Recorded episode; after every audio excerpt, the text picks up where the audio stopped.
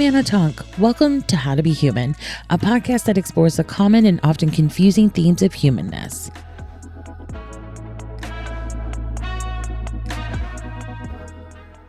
Hello, it's Anna. In case you were unclear, I have quite a treat for a guest today. I mean, I feel really lucky that I don't know, I feel like every guest I've had has been really incredible and I super appreciate all of them. But I'll be honest, today feels like a real banger just because I have author Katherine May. Katherine has written Wintering, the Power of Rest and Retreat in Difficult Times, and The Electricity of Every Living Thing.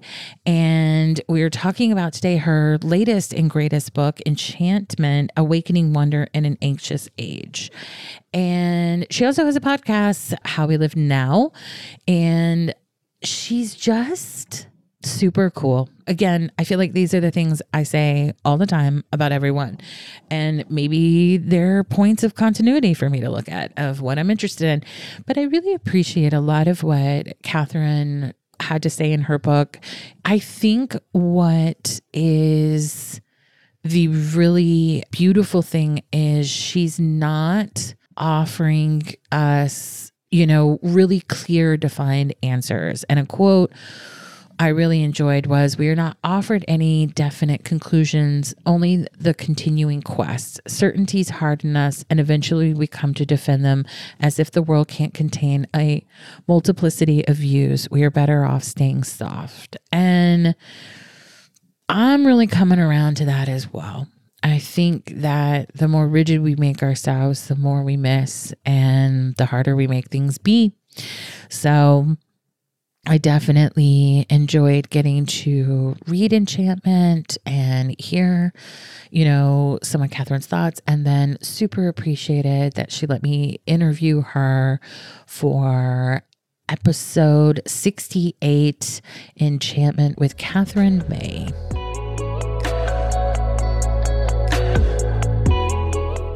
I'm thrilled you are here with me today, Katherine, so we can talk about your new book, Enchantment Awakening Wonder in an Anxious Age. And I'm just going to get into it where I felt so validated, like, I guess pre pandemic, about 2019. And I'm I think you and I are roughly the same age. So I'm curious how middle age may be factored. I'm trying to embrace the word because I'm like, uh, it's funny, like all my friends are resisting it. And I'm like, y'all, like it's literally where we are. We're definitely in the middle. Yeah, yeah we're there. Definitely. Like, I mean, I hope so. I hope I'm not past the middle. yeah. Like, yeah. Fingers crossed. Yeah. As a tarot reader, as someone in the business of spirituality, like your book is so spiritual without being spiritual, like without you hitting us over the head head or saying a lot of things that you think maybe make you sound deep or something. I mean, maybe it's it's the privilege of like I think I can do you know, maybe it's like a writer coming, you know, looking at these things like it it changes the tone. I really appreciated that I was like, "Oh wait, these are so many things I'm contemplating. These are so many things that I started to feel really disillusioned by um, pre-pandemic as a tarot reader with all these people coming to me and this isn't a criticism this is something i think is more a cultural observation that yeah. all these people whether it was clients coming to me for like really succinct answers to big big questions and sort of not mm. wanting to participate in that at all, you know, like not wanting to do any deeper inquiry, yeah. ask any questions yeah. and anything. And then feeling like my peers, my colleagues, I'm dealing with this whole group of people on social media and stuff who think everything's very easy. If you just do this, mm, it's if you mm. just look at it like this, or giving yeah. these very you know, simple answers. Yeah, like straightforward didactic answers to complex questions. Yeah, I feel that in my world too. yeah, and a little bit almost judgmental or or sanctimonious as well. A little bit like, well, if you were, I mean, in my world, it's a little like if you were high vibe or if you're healed, mm, you would mm. think this or right, you would come yeah, from this. And I'm yeah. like, I don't know, y'all. Like, I'm I think I'm okay, you know, and yet I'm still asking this question. and there were so many moments in your book that I I always say to people I'm a I'm a relatively pragmatic person who does a weird job.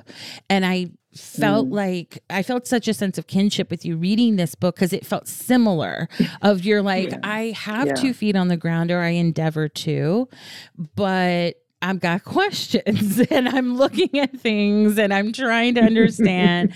and I also felt I'm taking a personal essay writing course right now and like getting to read your book felt like a masterclass in like reading personal essays as well, which was like such a special treat for me. And I like it's funny, I sent it to my teacher and I was like, read this and like I get to interview her because I have a lot of chill.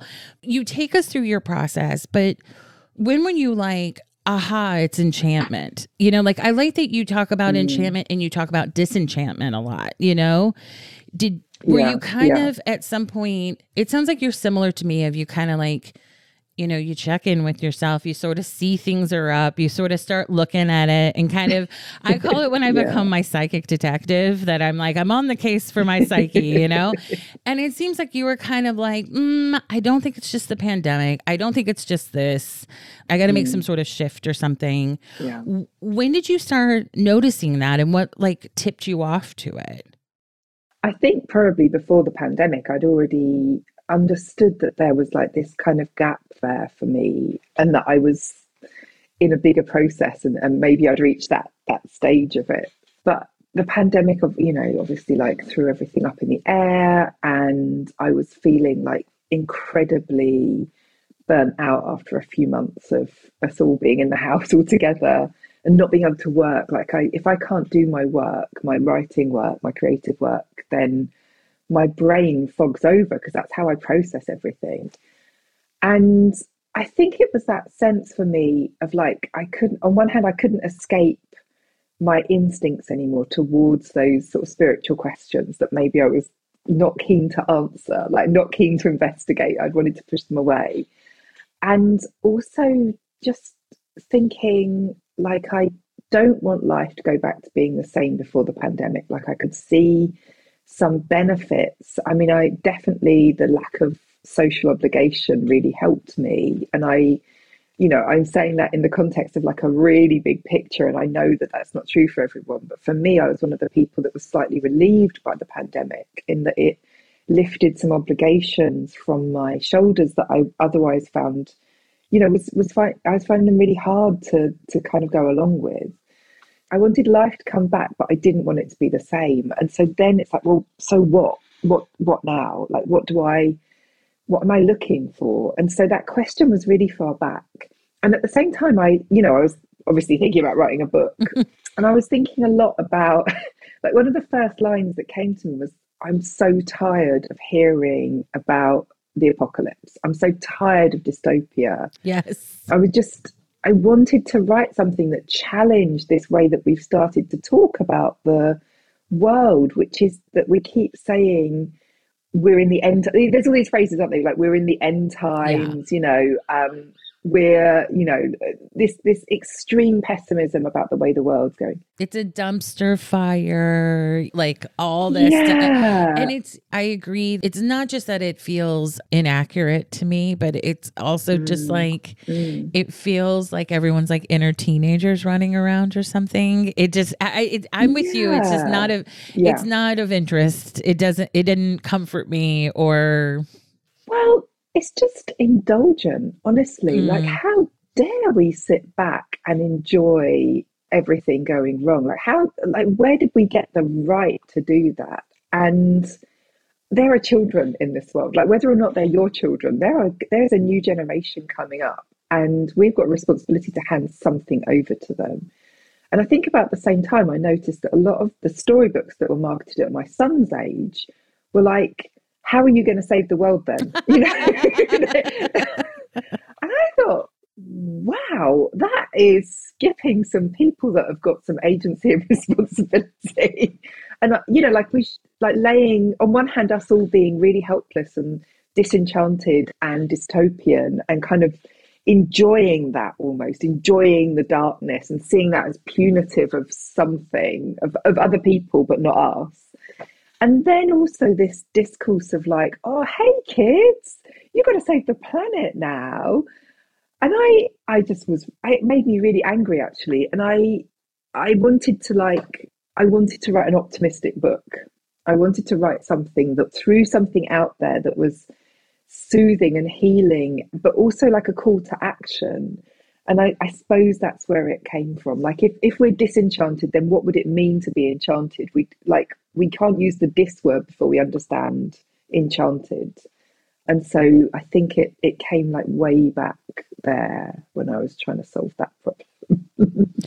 that's really that's really interesting because I just felt a lot of parallels with my experiences as a tarot reader where yeah there is this people being really unhappy eh, or dissatisfied mm.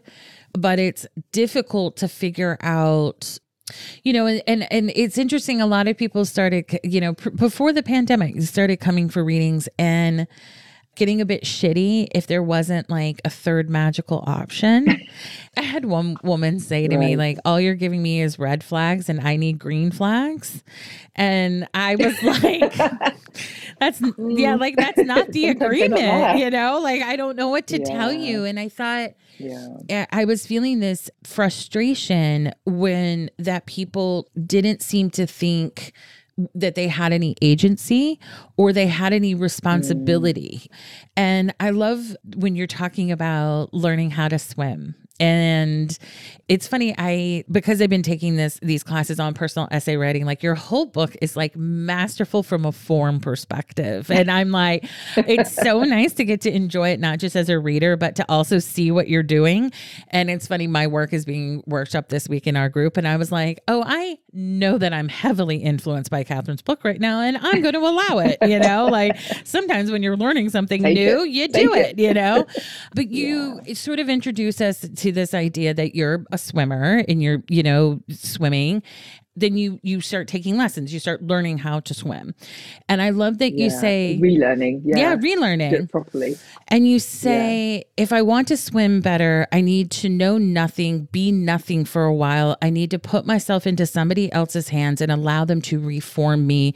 I need to let go of the part of me that thinks i'm doing it right the part of me that wants everyone else to believe i'm perfect. I'm not learning so much as unlearning. And at that point mm I was already a fan of yours, but I was like ready to like rip my top off, you know, like and swing. thanks. That's great. Yeah, and get in the pool, you know. And I love that response.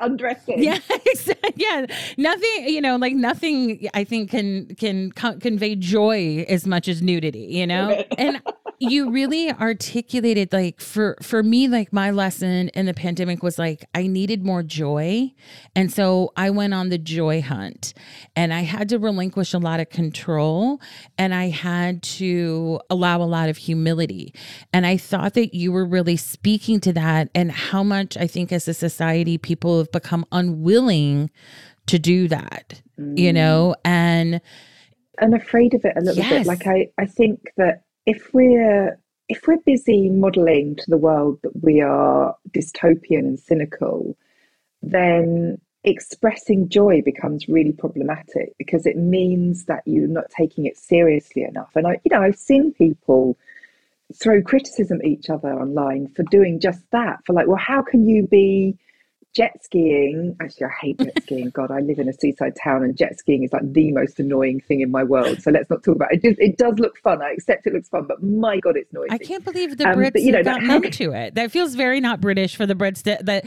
that's what they go to like ibiza for. It, yes it's not british. It should be banned. Um, I'm not sure they're always sober either because you do see them like beaching up by the pub too and oh. um but that's by the by. But you know, like, how can you be doing this joyous thing when the world is burning? And I've got a problem with that. And I, it's very hard to articulate that in the face of that criticism. Like, everybody's got to be really unhappy all the time because there are bad things happening. And yes, there are absolutely bad things happening. And our job is to create a life that sustains us through those bad things and keeps us buoyant, but also that shows the way to the other side. You know, like if they if we're going to be fighting Putin, you know, kind of invading Ukraine, then how do we show people that this way of life is better? And one of those things is joy. And I I've realized lately that we that so often when we're trying to convince people of our righteousness on any topic, we show them our anger.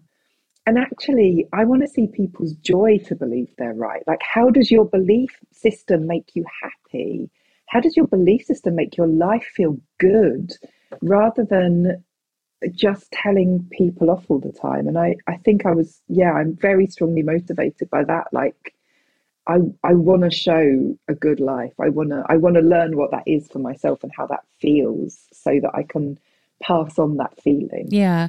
I think in the US it gets a little bit twisted where people want the permission to be joyous or enchanted or these things as escapism that they don't yeah. want to see yeah. that it's a different the way I took it from your book as well we're doing this as a way I think to stay intact you know like if I'm going to show yeah, up and be a good person if I'm going to be a good community member mm. if I'm going to be a good daughter whatever I have to be connected to my mm. joy. I have to be doing these things.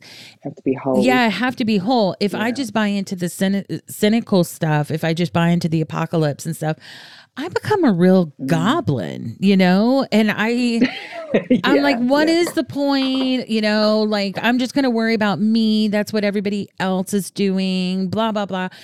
And I mean, sure, I have moments of that. Sure, sometimes it's justified, but like it doesn't feel yeah. that good to me. And I've I'm similar yeah. to you that when someone is really trying to convince me of something or really saying, look at this belief or look at, you know, if you're miserable, it's not very convincing yeah. to me. I'm like, yeah. glad that works for you or that's been your choice. No, thank you. You know, like it's yeah. it's like, hmm. Well, yeah. I mean, so many people's entire political perspective seems to be about being angry with other groups. Mm. Like these people are awful, and that's what we're going to get together and talk about how awful these people are. Like, you know, immigrants or you yeah. know that big bad word that is conjured up quite often or oh well i mean of course there's the whole kind of panic about you know gay and trans, uh, ah, transgender uh, yes. people at the moment you know the drag queens are known for all their violence you know uh, it's insane yeah, right like now drag queen story time yeah. is the worst thing in the world apparently but why would i like bend towards that way of life that is constructed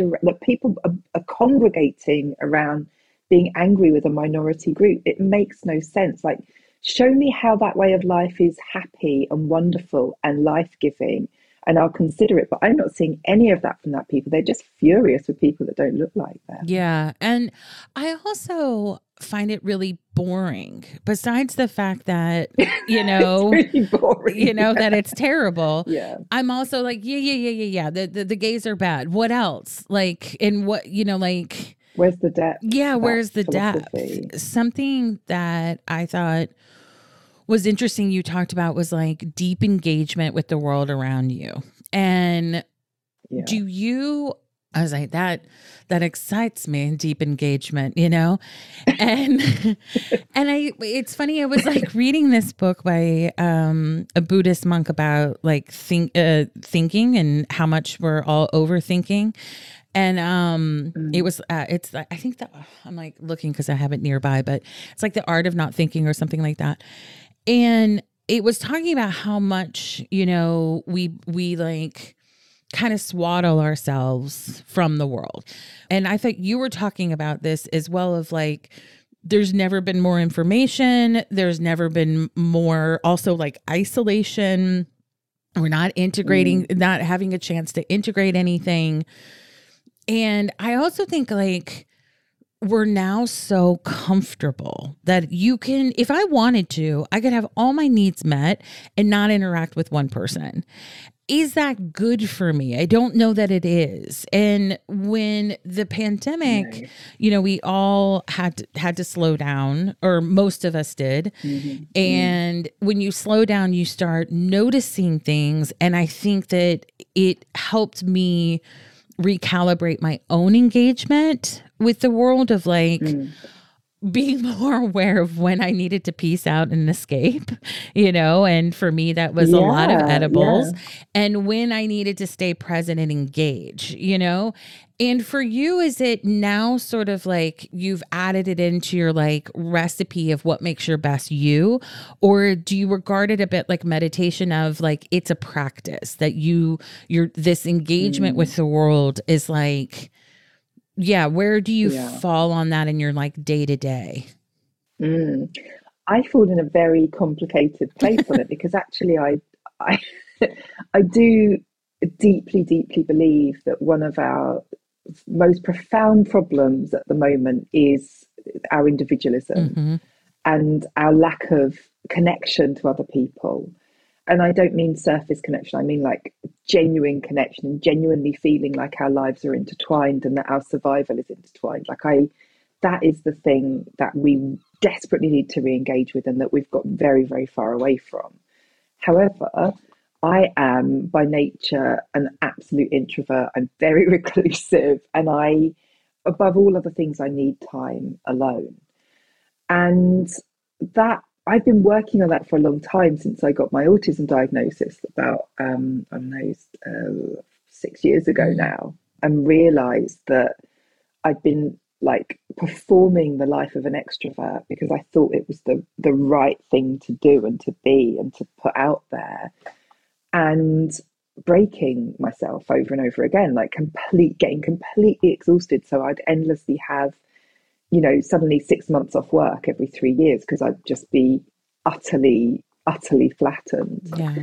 And so I've been I've been practicing alone time a lot over the last few years and, and truly felt the benefits of it. but it, it like it is something that never ceases as an issue because the world is always trying to call you back in and i know that's not healthy for me to to be in in that way yeah and so and and it means that i'm constantly having to like reassert that to other people but also to myself and to really truly refresh that belief and that faith that this is the right thing to do. Because it often feels like saying no to great opportunities for example or being left out. Like that's how it can feel on the surface. And so i practice solitude very very carefully and reaffirm it and restate it and also in my work try and externalize the decision making behind that as much as I can. It's really, really hard. But genuinely, for my neurotype, I can feel my connection to other people so much better when I get plenty of space around myself. When, when I'm crowded, like the noise crowds out that connection. So I need that space to feel that connection. And I need to find ways to be with my community in a way that doesn't harm me. You know, and so I can I can still contribute to my community, whether that's a you know my local physical one or my online one. But I and but I need to be well to do that, and I need to have clarity, and I need to not be completely panicked by the you know the level of of exposure. And so that's a that's a practice that I have to work through very very carefully, and I I kind of hope that there's more there's loads of people like me trying to do that in public, um, and I hope that we're beginning to have a bit more of an understanding of of that as part of the balance of of humanity rather than everybody just being noisy all the time.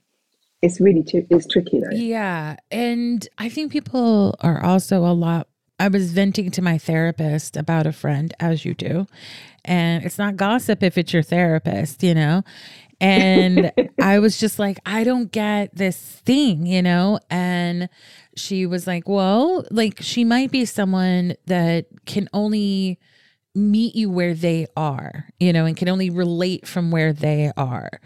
And something I've felt an increase, you know, increasing like tension with in my life is the people who I think contract out of fear, you know, and and just become a little more controlling mm. or a little more limited or mm. you know, it's like if you can't meet me mm. here then like nothing or whatever. Yeah, you can't me anywhere. Yeah, yeah. and yeah. I really loved what in your book how much I felt like you, you know, you're not beating us over the head with like curiosity or or inquiry like you're not but but that's what you're offering you're like when you are scared mm-hmm. or you or you don't have information or whatever like there's this whole other different way you can wade into that and navigate yeah. it that isn't just like kind of negative, you know, or yeah, most of us, yeah, I think, when we're being that way, if we're being controlling or we're being that, like, we don't want to be, like, we're just trying to be safe, you know? Mm. I like that you say at the mm-hmm. end, like, mm-hmm. we're not offered, you know, definite conclusions, only the continuing quest and stuff. Cause, and I love that you're like, oh, no, no, no, there will be no tidy answers from me, which I like really appreciated. But I love though that you're just showing like there's this different way you can do self exploration. There's this different way you can look at things. And I was curious because I know you were um, diagnosed as autistic later in life, but I did. You're what yeah, are you elderly? No, like as an adult, you know. You yeah. Know, yeah, so well into adulthood. Yeah. yeah. yeah. which is super common for women. Once a year, I, I tell my therapist, mm. I think mm. I'm autistic. And she's like, and what did you see this time that has struck this, you know? and um, when you were talking about that just now, it made me think you had to be doing major masking. Like, m- there had to be so much mm. masking going on because yeah. I think women also, you know, are expected to be more social. We're expected to sort of be able to have have these skills and navigate these things mm. and to just sort of suck it up. And I'm from the South originally, and my mom will do this a lot. And she'll be like, well, men, and I'll be like, or men are allowed to be antisocial and it's expected of women that they won't and she's yeah, like they have permission yeah, ex- to, yeah, and she's like oh my god. I'm like yeah, yes sure. i will continue radicalizing you mother. But um it must have been it's a life work. yeah, it's, it's true.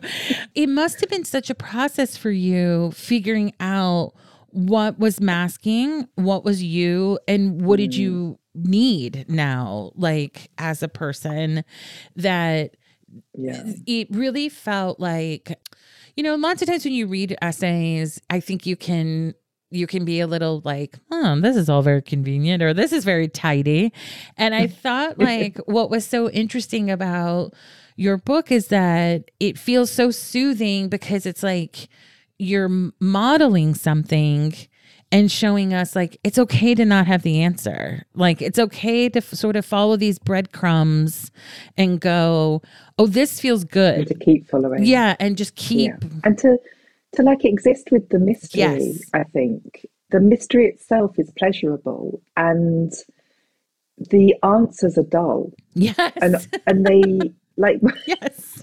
Once the language solidifies around something, you kill it. Yes. And once you look too hard at something, you kill it. And I I don't think we have the common language for that process at the moment, which has actually been really common across our humanity, that that you can engage with a sense of otherness or a sense of unknown of the unknown without knowing it, without ever coming to know it, and that the life's process is is that engagement rather than finding the answer, putting it in a box, and carrying on with your life because you've solved that thing.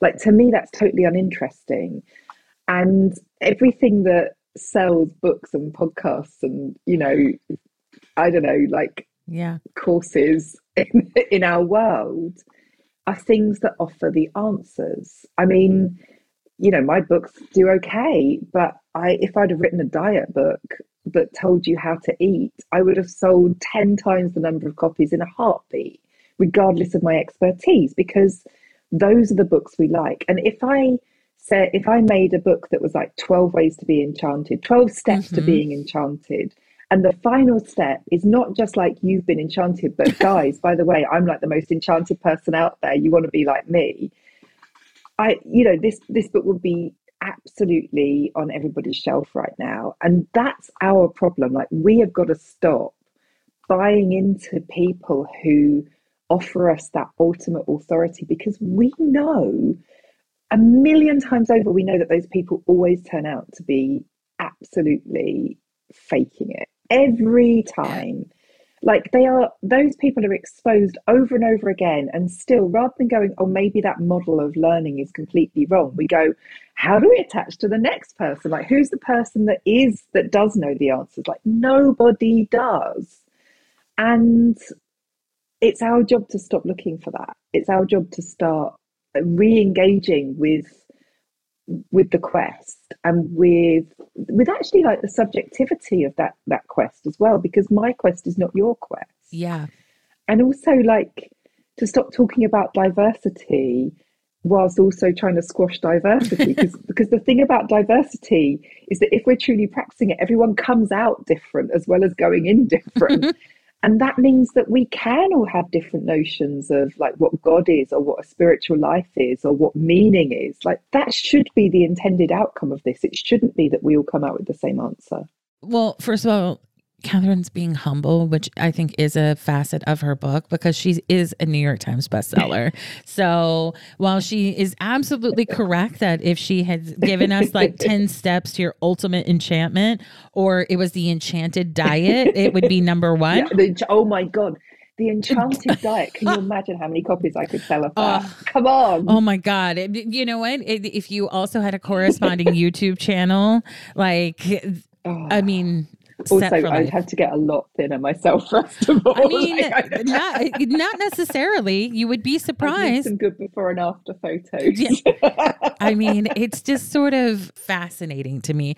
A friend of mine who's a marketing whiz, I asked her about that, and I was like, I don't under I, this is me being vulnerable, but I was like, I don't get it sometimes, like why I'm I'm not more successful. I said, people really like me. They like my stuff. Like I don't get it. And she was like, it's because you don't sell a fantasy.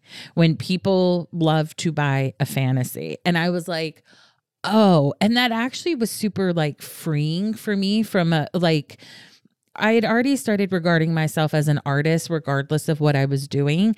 That I just felt like if I, when I create from that place, it's just better and I feel better and I don't care what happens with it as much because I'm just like, I know that was supposed to come forth from me, uh, you know, or or whatever. Yeah. If I think about yeah. people, if I think about capitalism, if I think about what do the people want, it is always a disappointment. It is like, I mean, yeah. without fail. Or I'm even more confused. I'm like, I thought I gave you what you wanted and you still didn't buy it. You know, like it just doesn't.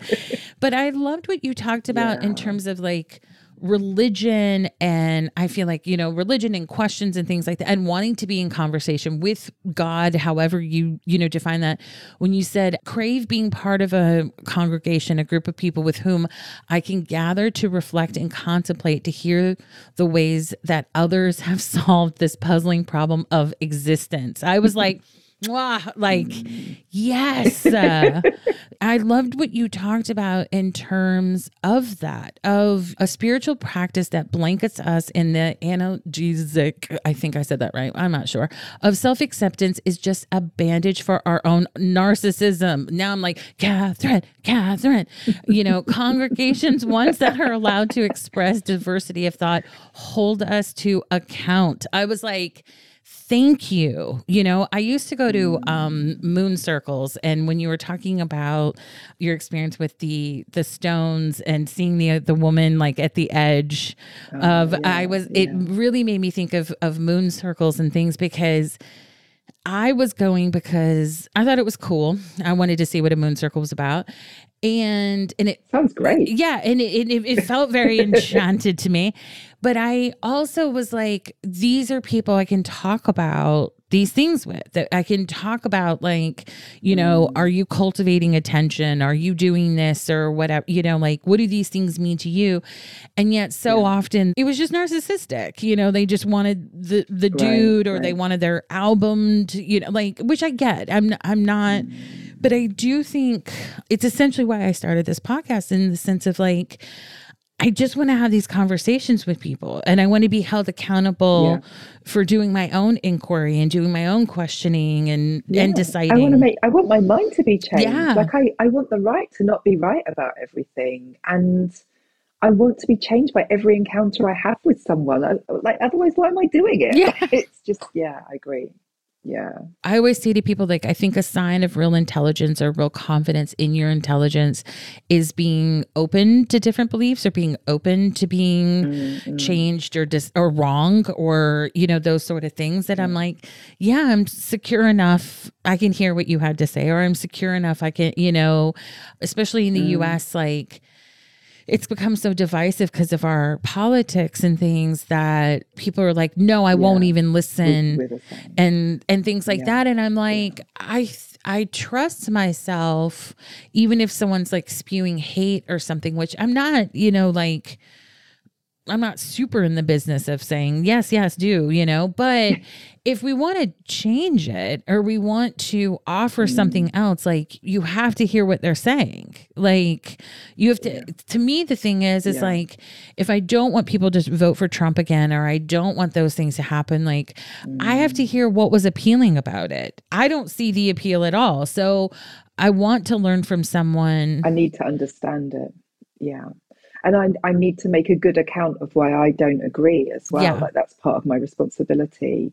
And I think increasingly, I think that I also have to not be part of ostracizing people whose views I don't agree with because I think that just drives them into those extremes. Like it, it now, if I find, you know, like the old lady down my street seems really racist to me, it's my job when I'm talking to her to say, "Oh, I don't see it that way," and to carry on talking to her the next day mm-hmm. rather than saying, oh, okay, fine, walking away and then blanking her for the rest of her life. Like one of those things definitely doesn't work, and we know that, and it's the latter because ostracism will just make somebody react and it just it's an ineffective tool that we're using too often yeah and i find especially in regards to trump like a lot of people i know were like oh my god if someone in my family voted for trump i'd die or i would never speak to them again and i'm just like how do you, yeah that's an extreme reaction. Yeah, and and I'm like,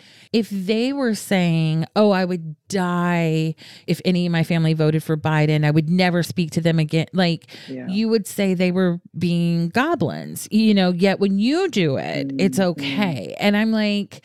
I think we can all get a little bit convenient, you know, and like when I do it, it's okay. Yeah, when you do it, it's, it's evil. So easy to, yeah, yeah, yeah, absolutely. And it's like engaging with people and disagreeing and having different holding different views is really challenging. Like that's the much harder thing to do.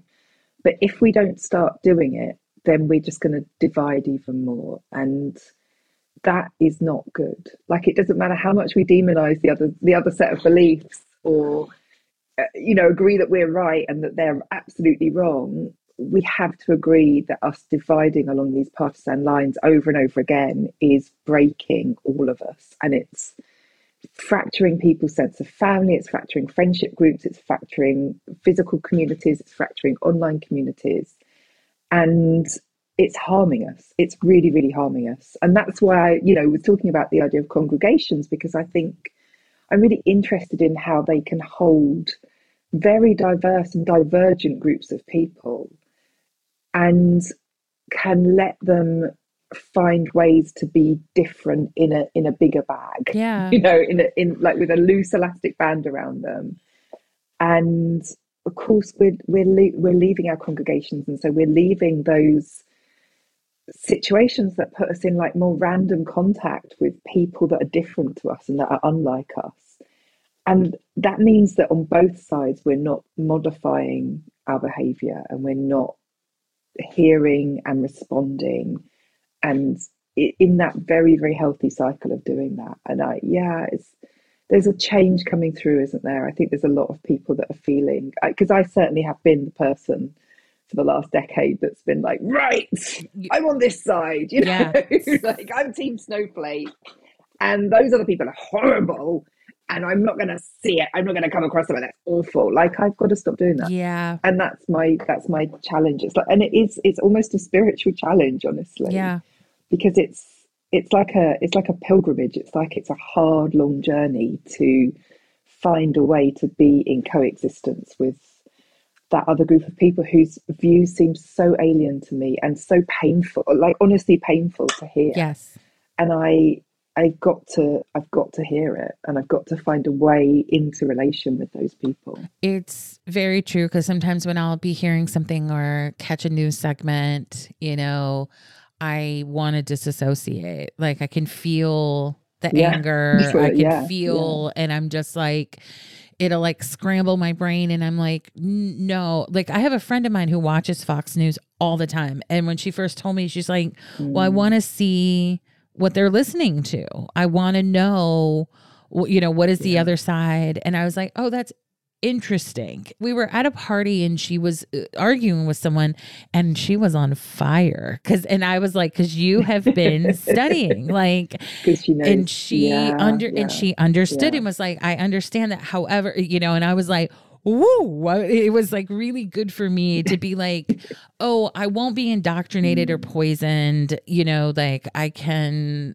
I have a um probably have a larger capacity than I realized to hold this, you know. And I thought that that was something else your book spoke to a lot was you know, something I've like known for a while and think about a lot is that we do a lot of dumb stuff when we're uncomfortable. yes. Yeah, that's true. Yeah. And yeah. if we can figure out yeah. how to be with discomfort and also just find kind of different, you know, ways out you know, it generally will enrich our life. And I think a lot of people, yeah, sure. you know, mask their discomfort or it's so threatening, they mm-hmm. immediately do something else. They immediately take some action. Yeah. Well, we can bounce. We've got this this thing here that comes into our hand as soon as we feel discomfort. And yeah, I've I've given myself an RSI from lifting up my phone too much. So I, I that's real. That's a real issue for me. Wow, that's sitting here with my little wrist support on. It's funny. I was trying to figure out if you were being like very cool and had your, you were doing a thumb through a shirt, and then oh, I was like, no, it's yeah. only on one. It's nice. It looks like a little lace glove, d- actually. I quite, I'm quite fond of yeah. it, but no, it is because I've given myself an RSI from my. I just thought though that your your book again modeled this like, oh, do you not know how to be with discomfort?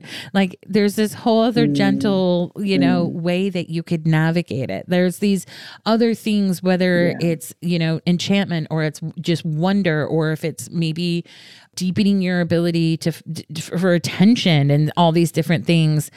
It's funny to me like often when i read tarot at parties i'll say to people so you know what would you like some clarity around in your life? And they're like i don't know. What do you think? And i'm like it's your life. You're living it. You're the expert in it. You're gonna have to, to give yeah. me somewhere. Yeah. and i thought like we've become so detached from our attention you know like some of my mm-hmm. friends who meditate, like, I don't know what the fuck they're doing when they're meditating. Like, I really am curious, you know? I, and I mean, and myself included sometimes. And I thought that, like, you give this really beautiful process of like if you will sit with it if you will stay with it like you you can get something out of it. And it may not be an answer and it may not be a clear path but it's like you can still really enjoy it and you can cope with these feelings in a different way you know without like beating us yeah, over the head of like 10 steps to your least uncomfortable self you know? Like you're like you can go for a walk you know? Like yeah you can be with those. I mean, that's what wintering was about, really. My previous book, it, it was about saying, like, you can't be happy all the time. Mm-hmm. And in fact, that's just a really boring goal to have. Like, your aim shouldn't be to be happy all the time. It should be to feel the full spectrum of human emotions. And you can trust yourself to feel those if you make space for them and if you allow yourself to sit with them or walk with them or cook through them, you know. Mm-hmm. And you know, it's interesting to talk to a tarot reader because I think that's one of the things that tarot does, right? It it always draws out complexity yeah. in meaning making rather than simplicity. That's why it's such a, a fascinating form that I'm just beginning to understand like a tiny bit. But there's there's darkness and complexity within every light bit of it, and nothing is a straightforward prediction or yeah. insight. It's it's all about the meaning making of the individual and the conversation between you and that person. I was curious if you did know anything about tarot because you're kind of talking little. about it without talking about it. Like in this weird way, like yeah. I always say to people, I used to teach tarot a lot, like you know with any reading like you'll think it's about this but really it's about this and it it's it's mm-hmm. allowing yourself to get to the underneath and to like really deepen your inquiry. As we mm. start to wrap up i was also curious if you knew that there's a tarot card you know that is the hierophant. I did. Yeah the hierophant. Yeah. Yeah. And there's really i mean i didn't write about it but there's such an interesting new movement towards how you portray the Hi- hierophant now. Like it's changed hasn't it? Yeah. Yeah. I do know a little about it. yeah, and I and I loved even for myself like something I really do love about tarot is it's been used since the 1400s and often the cards were like illustrating day-to-day life you know it was how do you speak to people's mm-hmm. day-to-day lives and issues and problems and I love like yeah. since the 1400s to now, we're still trying to figure out, you know, how do you talk to God? What does that mean? What does that look like? Yeah. What is yeah. spiritual authority? Which in a lot of mm. ways makes me feel confident. Like we still haven't cracked it. No one has really effectively answered that question, you know? And it really is, Not in any way. you know, it's personal. It really is how you define it. And I'm so grateful for you both writing. I mean, it's funny because I think when Wintering came out, I still couldn't read yet from coming out of. Uh, I was glad you mm-hmm. talked a lot about how you couldn't read during the pandemic because I couldn't either. Yeah. And when all my friends were obsessed with Wintering, I was like, oh, I'll add it to my list of like when I can read again. Yeah, yeah, I was like, I'm still yeah. not able, and and I was like so heartbroken because at first when the pandemic, I was like, I'm finally gonna read all those books, and then nope, I could barely make it through an article and it was so funny to me when I got the inquiry about, you know, enchantment. I was like, oh Oh my gosh. I i was like she were wintering. I knew uh, uh, you know like media was like was thrilled. And i'm so grateful that you were able to join me today. And you know for the work you're putting out there that i love that I mean, I tend to default to being a little bit more of a clown, but I love that you're talking about all these complex things and stuff with like a little bit of a twinkle in your eye. But like, it's this, I think, really beautiful sincerity and earnestness that feels really palatable that I don't know many people are able to to strike that balance. And so I hope everybody will read the book so that they can like start figuring out how to like do some of their own inquiry and like imagine if there's like like an enchantment revolution and people are like, I'm going to tell you what I found wondrous today. Like it would just be the shift we well, need. That's, I mean, that is what's lovely about being me at the moment. Like when I go into Instagram, there's like five people who've posted like, Katherine, I've been to this place and look how magical it is. And it's, yeah, it's beautiful. I mean, imagine if we could do that. It's, I mean, it's really kind of you to say that I, you know, like address that without self consciousness because I, I do feel very self-conscious about it actually, and I like my my writing process is often to like strip away the layers of cynicism and try and say something more direct and true without that that self-consciousness getting in the way of it. But I I really do think that if we could all manage to unself-consciously say, I love this thing, or I find this thing fascinating, or I could just spend hours here being with this place and share like share that sense of wonder there's nothing wrong with that at all. There's just nothing wrong with it. There's a real sense of contact that comes from the sort of open-hearted sharing of of love of beauty of like all those things that we're a bit like oh yeah but shouldn't we be a bit more cynical? Like let's not let's just not let's not do it. Yeah it's like when you really think about when you feel your best or like what really stuck with you or re- what really enriched your life I'm pretty sure you're not going to be like cynicism, you know, like when yeah. you really think of. I wish I'd been more cynical yeah. in my life. Yeah. I wish I had hated yeah. more things, you know, mm, like it's mm. so true. Like I love the story about like the well or the well spring. Yeah. Mm, the, the well. well yeah. And I immediately got on your Instagram where I was like, I bet she's posted a photo of it. Like I got to see this, you know, even though your writing was like very descriptive, I did feel like I could see it but I was like, no, I gotta, you know, like, because I did think that story to me, it, does wrap up, I think, what you're trying to do of like, you literally are trying to share mm. and just be like, okay, like, here's this yeah. adventure I went on. This place is amazing. Yeah, this place is amazing. and I like didn't know. And like what I thought I went in with, it was not what I came out with, you know? So you've been so gracious with your time. And before we go, I just wanted, um, where can people find you? And is there anything you wanted to share that we didn't get a chance to to touch on? Oh my goodness, I can never. I always forget that. I get. I tell you what, I'm being told off recently by my podcast producer because I go on other people's podcasts. and they're like, "Where can we find you?" I was like, "Oh, Instagram." uh, that's funny. You do have a lovely podcast, which I did. It's funny. Podcast I didn't how we live now. Yeah, I didn't listen to you on other pods because I didn't want to be influenced. I just wanted to hear yours, and you do have a lovely podcast. So people. so I always forget to tell people to find me there. And I have a Substack. I'm katherinemay.substack.com. So they're probably two good places to find me. I didn't know you had a Substack as well. I got to subscribe uh, immediately. well, thank you so much. And I can't wait to read what you what you know gets dropped into your brain next. I like that you said that when you were talking about intuition, you know. Thank you. It's been lovely to talk to you. Likewise that's all for today. Thanks, everyone. Bye.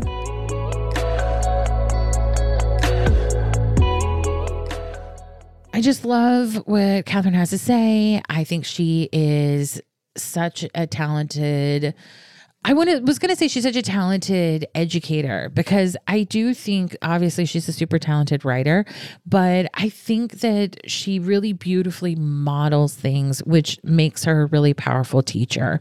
So I hope you enjoyed all the wisdom she shared today and the fact that she does it with, you know, good humor and just like, I don't know, she's just a, a real vital spirit that I really loved getting to connect with. So I hope you enjoyed today's episode episode, and I'll see you next week. Bye.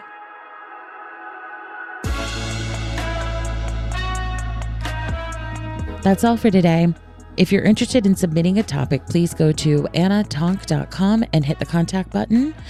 Or you can email me at annatonk at gmail.com. If you're a fan of the podcast, please rate, review, and subscribe. It really does help.